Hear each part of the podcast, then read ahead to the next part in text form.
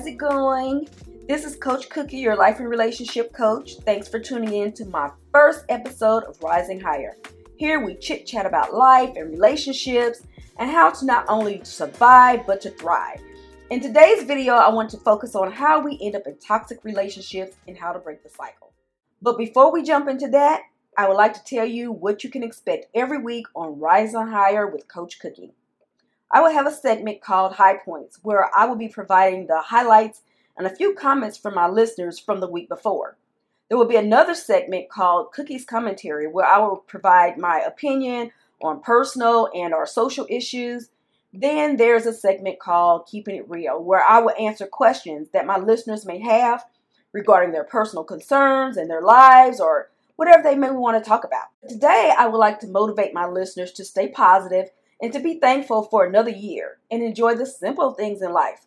My affirmation for today is My thoughts don't control me.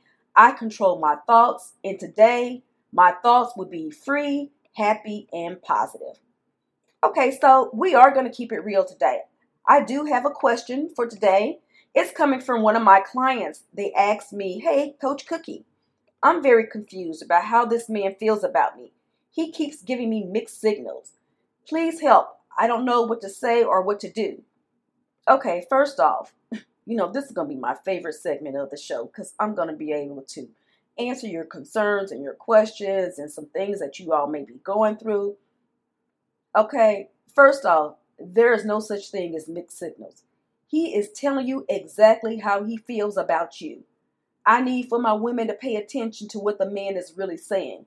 When a man is hot one day and cold the next day, that means he's not into you and he's something there's something else that's going on.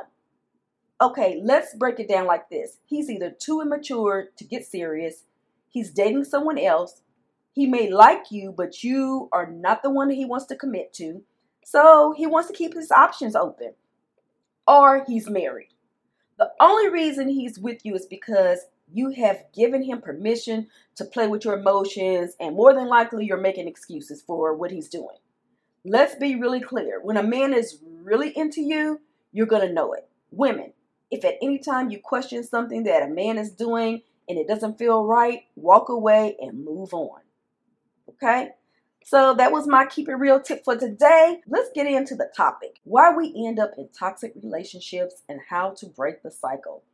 So, I believe that the root of the problem stems from our childhood. As a child, we are emotionally detached because our parents discouraged or ignored our emotions you know, like even if we were raised in a household that didn't have a lot of trauma, believe it or not, most of the parents are not even aware what they are doing to their child. So, in my experience, my parents divorced when I was six years old. I was raised by my mother. I didn't have a childhood of severe trauma, but at the same time, there was not a lot nurturing or saying, I love you. As I got older, I remember being treated like the scapegoat. I was often asked, How come you can't be like your sister? I felt like I was micromanaged to the point where I didn't feel comfortable making my own decisions. And I felt like I had to prove myself uh, or work harder to be accepted. So basically, in my childhood, my mother was critical and rarely praised or validated me. And no matter what I did, it was never good enough for her. As an adult, we internalize this to mean I'm not good enough. So as adults, we're disconnected from our emotions and physical needs a lot of times when we get into toxic relationships, this is one of the main reasons why we make excuses when the individual cheats on us, abuses us, because we're programmed not to trust our feelings. And as a result, we end up staying, staying in this relationship longer than we really should.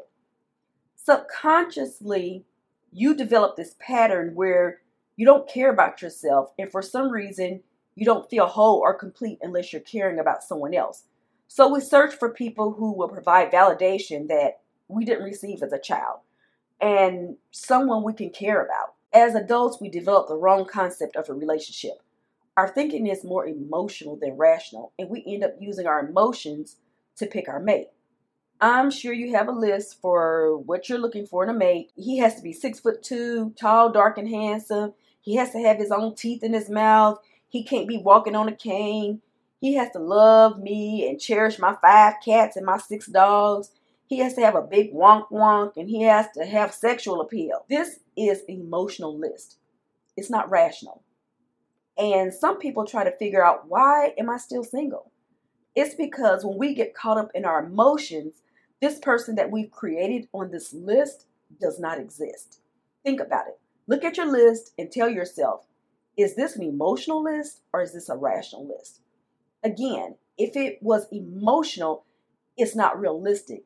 And I hate to tell you, but that person literally does not exist. As we continue in the relationship, we know that we are going through the honeymoon phase. So now we're gotten to the point where we're in the honeymoon phase.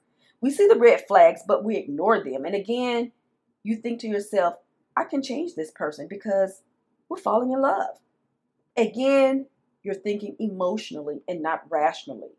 It's important to reprogram your thinking so you won't be so quick to rushing into commitment after you think you've got the green light to continue with a relationship.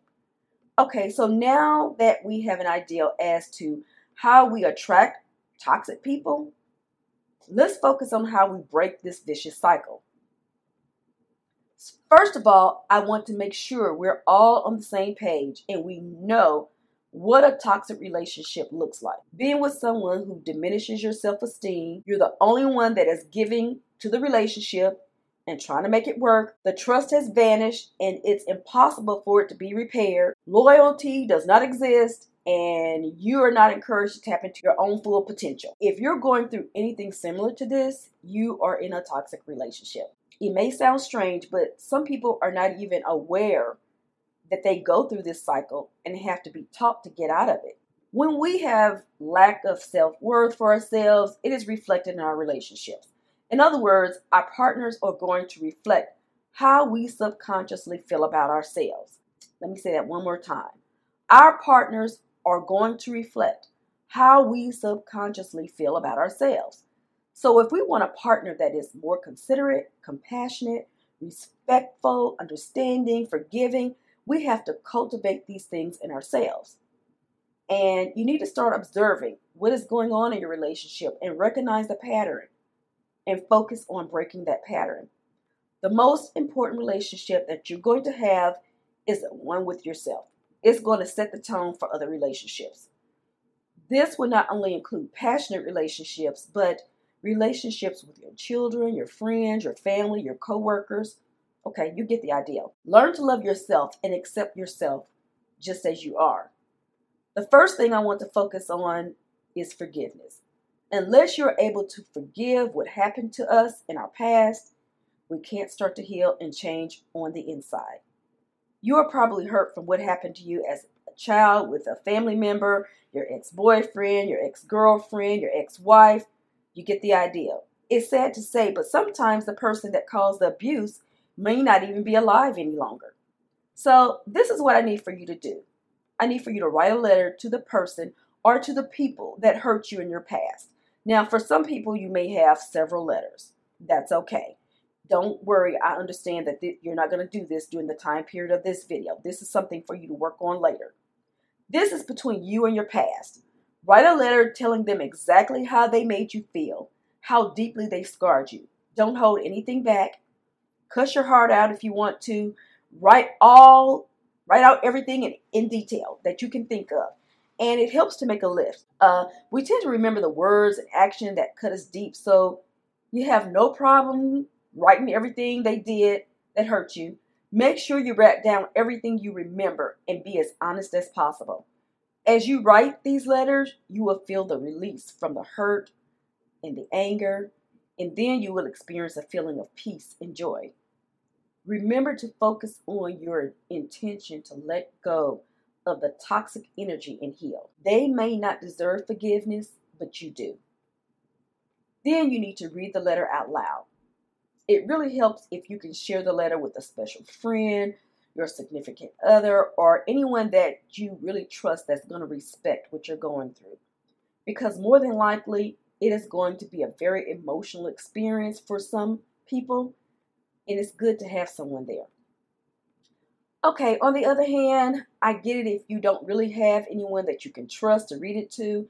Let me tell you, I read my letter to my teddy bear and then burned the letters in an ashtray and buried the ashes in the yard. It was like I had a funeral about the abuse in my past and I buried it.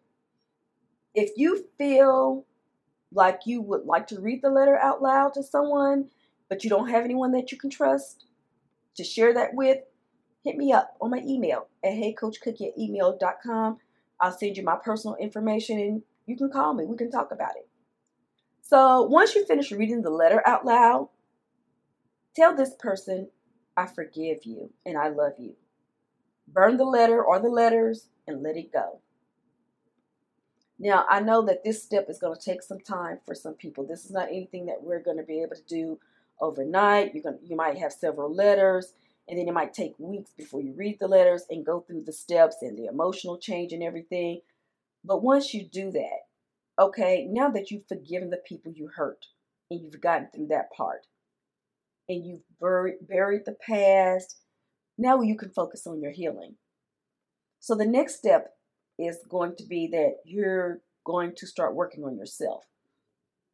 Start doing the things that give you excitement, that give you energy. For example, you may love cooking. Take a cooking class or look into starting a channel that has something to do with cooking. Learn who you really are and find your purpose in life.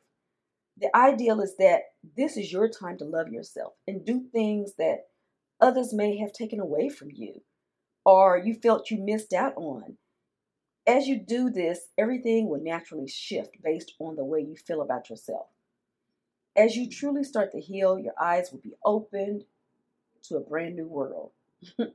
you won't tolerate the things that you tolerate before in any of your relationships. I hope this will help you and give you a good t- start to your healing process.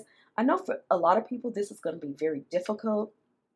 So, if you need someone to talk to when you start your healing process, your healing journey, please reach out to me at heycoachcookie at gmail.com. Let's talk about it. Let's find out if you could benefit from coaching. Uh, the first 30 minutes are free. My inbox is always open.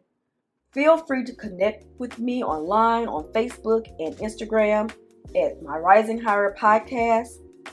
And I would like to tell you guys today that I'm so excited to be here to help you guys.